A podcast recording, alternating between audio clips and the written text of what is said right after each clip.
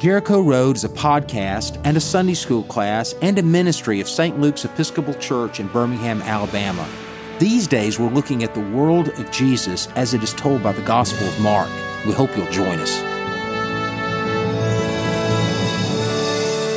Well, hey, everybody, welcome back to Jericho Road. And in this podcast, we are looking at the world of Jesus through the Gospel of Mark, getting near the end. And this podcast will cover one of the most, gosh, I would say controversial and misunderstood, if not misused chapters in all of all of scripture that's also the longest speech that Jesus gives and is Mark chapter 13.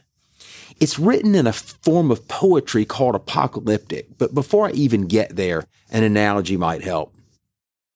During the 2022 Super Bowl, the halftime show featured R&B and hip hop legends, mostly from the 1990s, artists like Dr. Dre and Snoop Dogg, Mary J. Blige, and guests and at our staff meeting that next Tuesday, the reviews were mixed. Anyone over 45 didn't necessarily know the songs or even the performers. Anyone under 45 thought it was the best show ever. Well, the Bible works the same way. There are words and phrases in the Bible that are time conditioned, understood by them, not necessarily by us, or misinterpreted to the point that some people turn away from their religion. And one of these is this form of literature called apocalyptic. Apocalyptic. The word means revelation. So the book of Revelation at the ends of our Bibles, that, that's an apocalyptic. It also means unveiling, and it uses cosmic images or heavenly warfare uh, or the world at war with each other to describe the world around them the the poetry is weird for sure, but it became popular some two centuries before the world of Jesus and then up into the early Christian era, so that St. Paul used it, John the Apostle used it, and then we see it today because Jesus used it. But before I read Mark chapter 13, we can ask the question where did this form of poetry come from and what does it mean? Well, as best we can tell, apocalyptic appeared alongside prophetic writings when the exiles returned from Babylon. Things just didn't work out like they were promised or predicted, and so they came up with a new way of seeing the world around them. Hey, check out this from Jeremiah chapter 29. I'm going to read a few verses to you. Jeremiah 29, uh, verse 10. This is a prediction of what will happen to them after, after they're taken far away from home and they lose everything. For thus says the Lord, only when Babylon's 70 years are completed will I visit you, and I will fulfill to you my promise and bring you back to this place. For surely I know the plans I have for you, says the Lord, the plans for your welfare, not for harm, to give you a future with hope.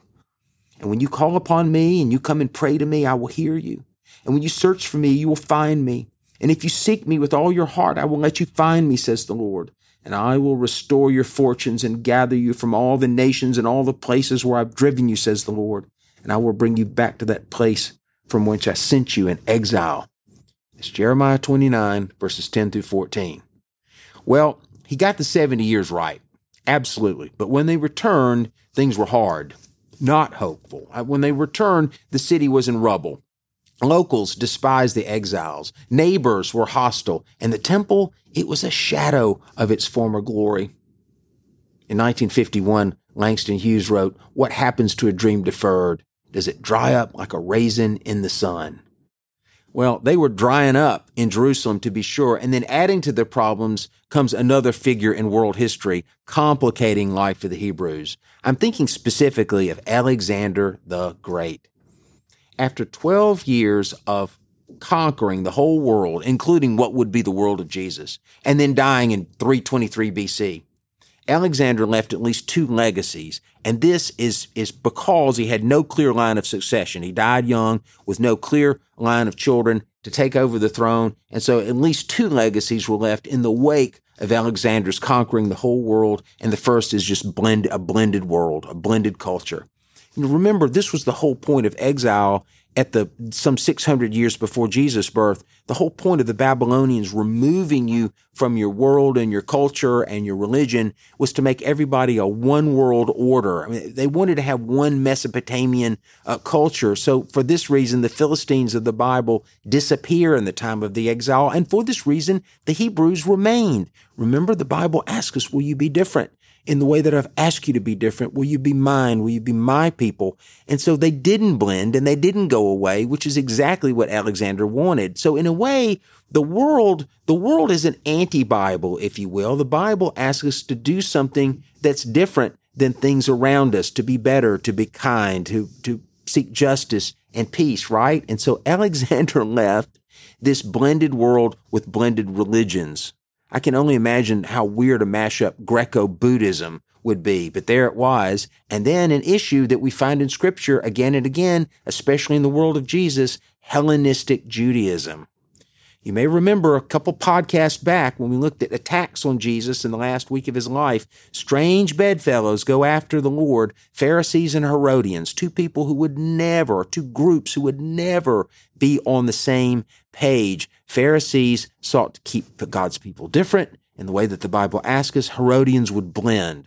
So this blending would always be uh, an issue, not only for God's people, but also a priority of, of world leaders, if you will. So that was the first legacy, okay? A blended world with blended religions. The second legacy is two centuries worth of instability. As best I could tell, there were four power blocks, and there were two of them who would be competing for the land that would become the world of Jesus. It was awful with successive rulers all the time, all kinds of war, all kinds of mayhem. So what to do in a world like this? Remember, Jeremiah got the 70 years right, but they come back and the wheels are falling off. Well, the people who wrote this library we call the Bible started writing and thinking in a new way using this poetry called apocalyptic. They started thinking and writing about the end of time or the day of the Lord, which you may remember from earlier podcast is good news in the Hebrew religion. We've got plenty of scary movies, which is a misuse of this poetry, by the way. Uh, plenty of scary movies to think that the end of time is something bad for us, a nightmare. But for the Hebrews, the people who lived the Bible or lived in the world of Jesus, uh, they wanted the end of time because that was good news. The end of time or the day of the Lord would be God's last statement, which is justice, peace, life. No more tears.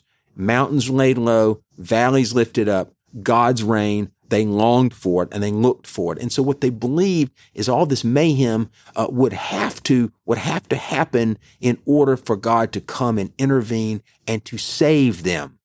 So here's how the two voices are different in Scripture when you get right up to the world of Jesus. Uh, prophecy is concerned with righteousness and justice.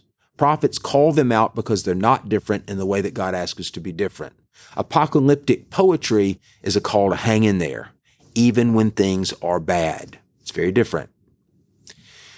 The book of Daniel in our uh, Old Testament or the Hebrew scriptures is an apocalyptic book. Now, it's set in Babylon. It's set during the exile. That story is presented as a story from the exile, but it's actually written in this, in this tumultuous time. And it's using the story of the exile to speak in apocalyptic terms about the promise of the day of the Lord. And I'm going to read Daniel chapter 7, verse 13 and 14. Daniel 7, 13 and 14. As I watched in the night visions, I saw one like a human being coming with clouds of heaven. And it came to the ancient one and was presented before him. To him was given dominion and glory and kingship that all peoples, nations, and languages should serve him. And his dominion is an everlasting dominion that shall not pass away and his kingship is one that shall never be destroyed. Okay, I saw one like a human being. That is also translated, I saw one like the Son of Man coming down from heaven at the end of time, uh, at the right at the day of the Lord, when all would be made right again, when God's reign would happen. And so now I want you to fast forward with me to the trial of Jesus. We're almost there. It's just one chapter after Mark chapter 13. This is actually Mark 14, beginning with the 60th verse. Jesus is on trial for his very life, and he gets this question from the, from the chief priest, and he answers in apocalyptic. Then the high priest stood up before them and asked Jesus, Have you no answer? What is it that they testify against you? But Jesus was silent and did not answer. Again, the high priest asked him, Are you the Messiah, the Son of the Blessed One? And Jesus said, I am and you will see the Son of Man seated at the right hand of power and coming with clouds of heaven. He quotes Daniel. He answers in apocalyptic. And this is the last straw for his accusers. Travel to the Temple Mount today and you will see huge boulders all around the base of that, of that. And you might be forgiven for thinking that it's construction or reconstruction of something. Actually, these boulders are the stones of the temple. Uh, some archaeologists have wondered if the Romans were extruding gold or any sort of precious metal out of these stones and then tossed them over the side. I will tell you this, the stones are so big, they weigh tons. We're not even sure how the Romans did it, but they did it. They destroyed the temple and didn't leave a stone standing, which means that uh, a prediction of Jesus would come true. It's a prediction we find in Mark chapter 13. But Jesus didn't simply say the temple would be destroyed. He said it in the forms of apocalyptic. So let's read it. Mark chapter 13. I'll read 13 verses. It's longer than that, but we'll get enough. We'll get enough from these few. As he came out of the temple, one of his disciples said to him, Look, teacher, what large stones and what large buildings. Then Jesus asked him, Do you see these great buildings? Not one stone will be left here upon another. All will be thrown down. When he was sitting on the Mount of Olives opposite the temple, Peter, James, and John and Andrew asked him privately, Tell us, when will this be, and what will be the sign that all these things are about to be accomplished? Then Jesus began to say to them, Beware that no one leads you astray. Many will come in my name and say, I am he, and they will lead many astray. And when you hear of wars and rumors of wars, do not be alarmed. This must take place, but the end is still to come. For nation will rise against nation, and kingdom against kingdom, and there will be earthquakes in various places, and there will be famines, this is but the beginning of the birth pangs. As for yourselves, beware, for they will hand you over to the councils, and you will be beaten in the synagogues, and you will stand before governors and kings because of me, as a testimony to them. The good news must first be proclaimed to all nations. When they bring you to trial and hand you over, do not worry beforehand about what you are to say, but say whatever is given at that time, for it is not you who speak, but the Holy Spirit. Brother will betray brother to death, and father his child, and children will rise against parents and have them put to death, and you will be hated by all because of my name. But the one who endures to the end will be saved.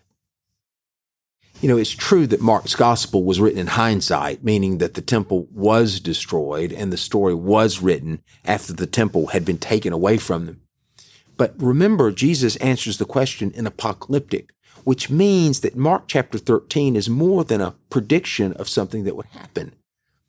I'll say it this way. The theology of the poetry is this. In the end of all time, when the smoke clears, God will win. And when God wins, we win. That's what apocalyptic means. And so while our world may be coming apart, we can hang in there and we can hang on. And those who endure to the end will be saved. We Christians say it this way Easter's coming. Better yet, while we're waiting, we can be a part of the battle for good. Those of you who know me well know I like to think in stories or think in analogies. I have my own story when it comes to apocalyptic. And I think in the way that I used apocalyptic might help you interpret this poetry or use it, this poetry in your own way and in your own time. When I graduated from Virginia Seminary in 1997, we were all given an opportunity to preach in the chapel. At my seminary, they would only let us preach before our, our classmates and our teachers one time in the three years. We called it our senior recital. And those of you who know how this works, Episcopal clergy don't get to preach on any text that they want to at any given time. We follow a lectionary or table of lessons, if you will. And in those days, we had morning prayer in the chapel before class every day. And there are series of texts and you could look these up and you can find out what the readings are for the day. And eh, those of you who know me well also won't be surprised to know that I didn't look ahead uh, to see what we might be preaching way off in October. So in August, when the chapel teams all got together, someone said, "Hey, Rich, how about take taking Thursday, or whatever this particular week of October was? Just take Thursday. We've got the other ones. Is that okay with you?" Well, I didn't even look. I thought, sure. Rock on. What could it be, right? It's the Bible. I will make you fishers of men. Give me a lesson. I'll, I'll preach it. Well, I didn't look because it was apocalyptic. They looked, uh, and so no one wanted it, right? Revelation is that book that sits at the end of our Bibles, unread and unloved, stuff of scary movies. And this is the text that I was given to preach. Now remember the drama. I've got one sermon to preach in three years. One time to show my professors that I've actually learned something. One time to show out in front of all my classmates or or if you did a bad job, they would all talk about you in class, which was also, or at lunch, was also horrific. So the stakes are high. And because I didn't look, I got revelation. It's Revelation chapter 12, verses 7 through 9, and try not to laugh. And war broke out in heaven. Michael and his angels fought against the dragon, and the dragon and his angels fought back. But they were defeated, and there was no longer any place for them in heaven. The great dragon was thrown down, that ancient serpent, who is called the devil and the Satan, the deceiver of the whole world. He was thrown down to the earth, and his angels were thrown down with him. My classmates were snickering as we read the lesson because they knew I was going to have to struggle with this apocalyptic. We were so young then and so new to, to preaching out of the Bible that, you know, we didn't know what, what in the heck we would do with it. But then I remembered a story from my own family. And this is what I told my classmates and my teachers. I told them it's always been the same. And there are dragons in Alabama. Well, right away, they assumed I was talking about the dragons of the Ku Klux Klan, and I was, but not in a way that they might expect. Uh, my daddy started out as a pre seminary student. He ended up being a teacher, uh, but always has had a preacher's heart. He was raised by his preacher grandfather, and preaching has always been in our family business. In the late 1950s, uh, Daddy, in his first year in school, met a, a, a, seminary student in Birmingham where he went to college, went to Howard, which would become Samford. And somewhere along the line, he met a seminary student who was African American and was so excited about his ministry that he brought him down to speak or, or say a prayer at a youth rally in Jemison, Alabama in, in the late 1950s youth rally. That's something that we probably don't do a lot uh, outside of the Baptist church. But what that simply means is that every kid in the county would come on a Sunday night and they would have songs and some preaching and an altar call, of course. And of course, they would pass the plate and it would give the kids something to do. And they were all, uh, you know, gathered in some local Baptist church when, uh, daddy was up on the dais and his friend who's African American sitting up there with him when suddenly the doors open and hooded Klansmen stand in the back of the church scared the kids to death, but nothing was said. They just stood in the back. They didn't do anything. So nervously, they continued whatever liturgy they had. They sung their songs, and it came time for the offertory, which you always have when you gather like that. And um, strangely and oddly, uh, these hooded Klansmen began to pass the plate in the church.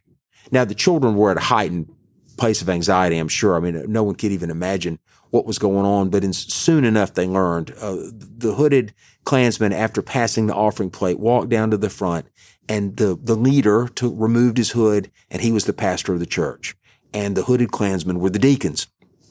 And he said to my father, "Preacher boy, don't you ever make a mistake like this again. Don't ever do this again." The dragon had this church by the throat.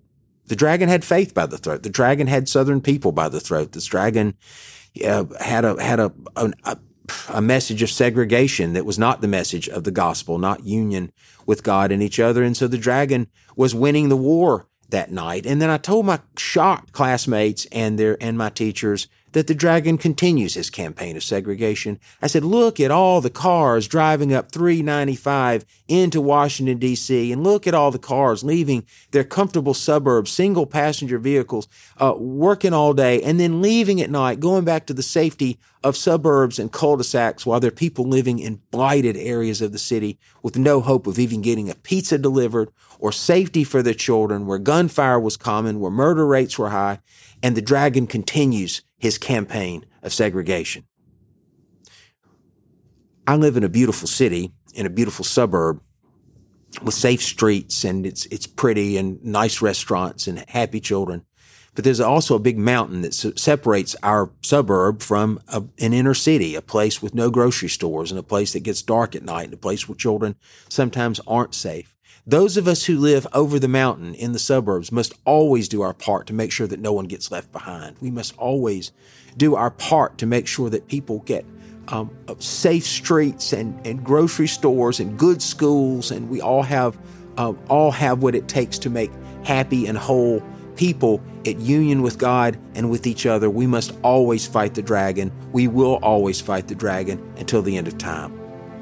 This is how apocalyptic works. Apocalyptic tells us that the world is not right. Now, get in the game and hang on because God's priority is justice, is peace, is union. We'll see it one day. Well, I hope this helps you learn something about apocalyptic and how to use it when you run across it in Scripture, you run across it in Mark 13 or even the book of Revelation. But if you have any questions, you can always email me at rwebster at st-lukes.com or go to our church website and find me and send me a note, and we'll keep this going. Thanks, everybody.